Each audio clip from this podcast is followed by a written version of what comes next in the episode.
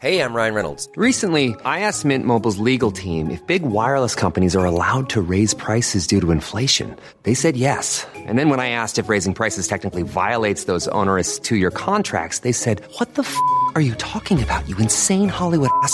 So to recap, we're cutting the price of Mint Unlimited from $30 a month to just $15 a month. Give it a try at mintmobile.com slash switch. $45 upfront for three months plus taxes and fees. Promo rate for new customers for limited time. Unlimited more than 40 gigabytes per month. Slows. Full terms at mintmobile.com. Porque Jesus disse aos discípulos para não contarem o que tinham visto. Evangelho de Marcos capítulo 9. Comentário de Mari Persona. Quando eles descem do monte, o Senhor ordena a eles, no versículo 9, que a ninguém contassem o que tinham visto, até que o filho do homem ressuscitasse dos mortos. É, quando nós lemos o Evangelho, nós precisamos entender que até mesmo os discípulos eles têm uma, um entendimento ainda imperfeito das coisas. A revelação não estava completa nos Evangelhos. A revelação só é completada através do ministério de Paulo, do apóstolo Paulo.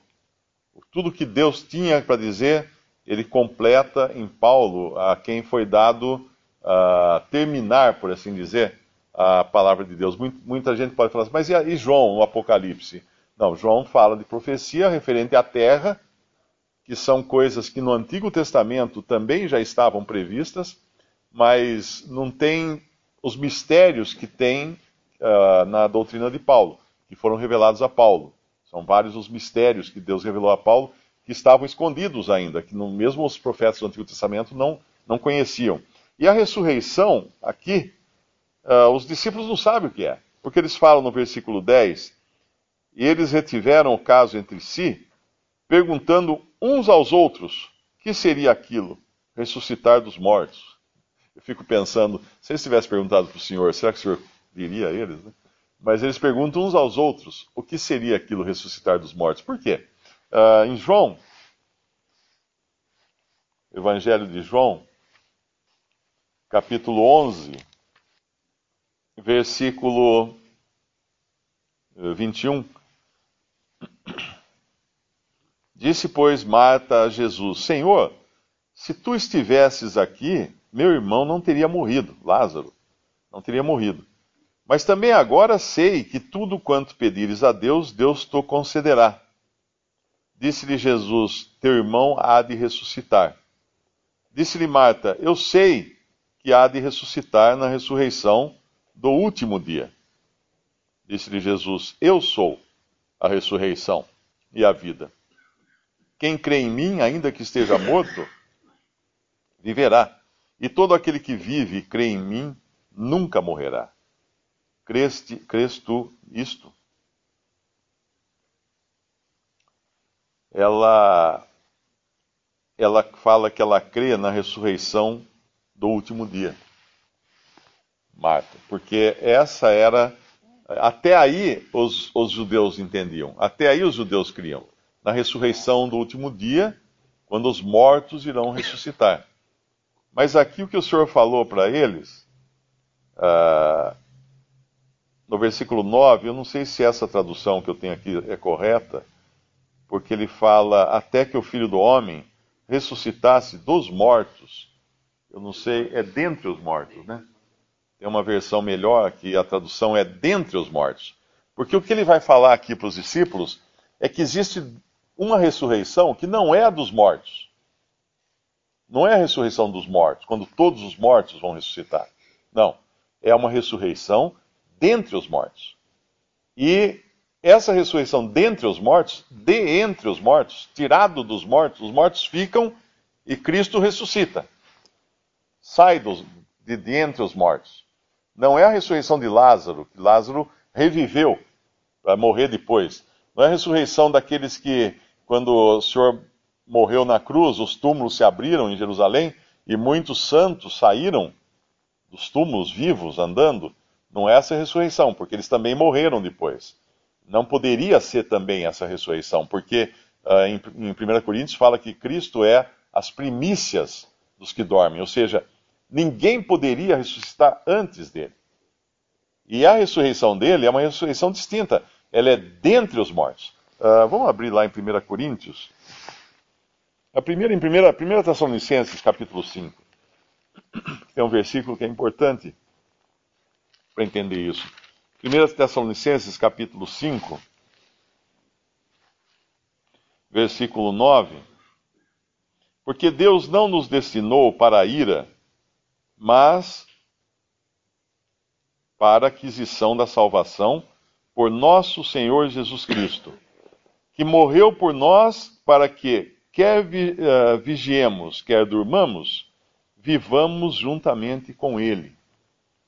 Pelo que exortai-vos uns aos outros, edificai-vos uns aos outros, como também o fazeis. O que é isso aqui?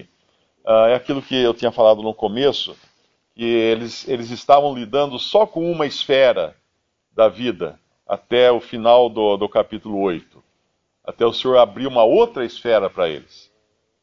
Para eles entenderem que existiam duas esferas em que eles viviam. Uma com o Senhor Jesus aqui na terra, andando aqui entre eles ainda, e outra em glória, que é aquela que o Senhor ia mostrar. Então, quer, quer, uh, quer vigiemos enquanto estamos aqui, né? Uh, que é o que está falando aqui em, em 1 Tessalonicenses, capítulo 5, versículo 10, quer durmamos, ou seja, depois da morte, vivamos juntamente com Ele. Não há mais distinção na vida com Cristo aqui ou depois, porque aquele que tem a Cristo já tem a Ele, seja aqui nessa terra, enquanto anda aqui, seja depois. Mas vamos abrir lá em 1 Coríntios, que fala da ressurreição especificamente. 1 Coríntios capítulo 15.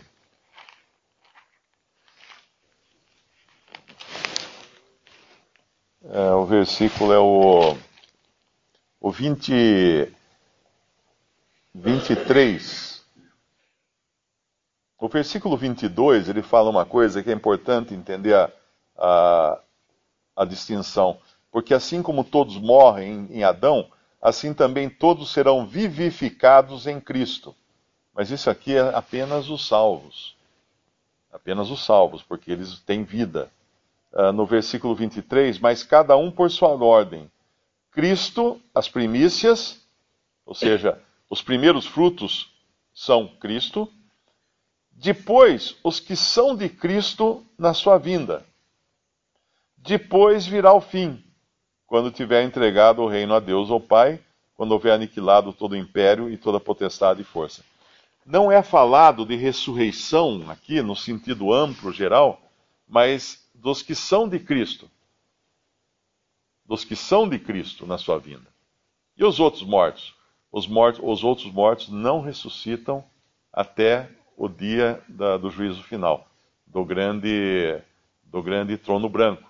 Quando a morte entrega os mortos que tem, e obviamente eles vão estar, uh, eles vão voltar ao estado de corpo, alma e espírito, para receber a sua sentença e serem lançados no lago de fogo, com corpo, alma e espírito. Mas não é a mesma coisa da ressurreição dentre os mortos, tirado dos mortos, que é a ressurreição dos salvos. Por isso que essa, essa dúvida dos discípulos, eles tinham, obviamente, e eles não iriam entender tão cedo o que era a ressurreição, mas a ressurreição que o Senhor estava falando. Eles sabiam apenas da ressurreição dos mortos, uma ressurreição apenas dos mortos, e não dentre os mortos. Interessante que eles perguntam aqui no versículo 11, interrogaram-no dizendo: Por que dizem os escribas que é necessário que Elias venha primeiro? E respondendo ele, disse-lhes: Em verdade, Elias virá primeiro, e todas as coisas restaurará. E como está escrito do filho do homem que ele deva padecer muito e ser aviltado, digo-vos, porém, que Elias já veio e fizeram-lhe tudo o que quiseram, como dele está escrito. É interessante que às vezes nós temos uma, uma profecia se sobrepondo a outra profecia, e o Senhor revela aqui que nesse primeiro momento Elias já tinha vindo. E ele vai dizer lá em Mateus 11 quem era esse Elias. Mateus, Mateus capítulo 11, versículo versículo 13. Porque todos os profetas e a lei profetizaram até João. Ele está falando aqui de, de João Batista. Profetizaram até João. E se quereis dar crédito, é este o Elias que havia de vir. Então, é, João Batista teve esse, essa incumbência de vir primeiro e aplainar os caminhos do Senhor, como é falado. Era a voz do que clama no deserto uh, e preparava os caminhos do Senhor para que o Messias viesse e, e, se apresentasse como tal aqui para, para, para os judeus, para esse pequeno remanescente que o recebeu da primeira vez. Mas haverá, haverá um remanescente depois, e para esse o Senhor virá aí efetivamente para estabelecer o reino. Existe um padrão aqui na vinda de Elias, na vinda do Senhor Jesus e na, na vida do, dos discípulos aqui nesse mundo quando ele fala de, de Elias, no caso de João Batista, ele fala no versículo 13: Digo-vos, porém, que Elias já veio e fizeram-lhe tudo o que quiseram, como dele está escrito. E no versículo 12, quando ele fala de si, como está escrito do filho do homem, que ele deva padecer muito e ser aviltado. E aí, quando o Senhor Jesus vai se despedir dos seus discípulos, no, no Evangelho de João, ele fala uh, porque como, como odiaram a mim, eu acho que é o capítulo 17, se não me engano. É capítulo 15. Capítulo 15, versículo 18. Se o mundo vos aborrece, sabei que primeiro do que a vós me aborreceu a mim. Então, essa, essa identificação que teve João Batista, como precursor do Messias, o próprio Senhor Jesus vindo a esse mundo e também os que são dele.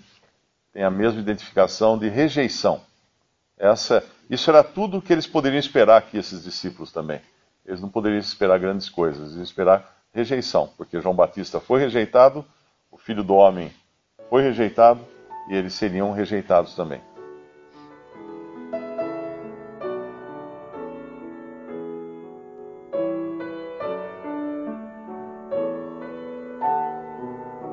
Visite respondi.com.br. Visite também 3minutos.net.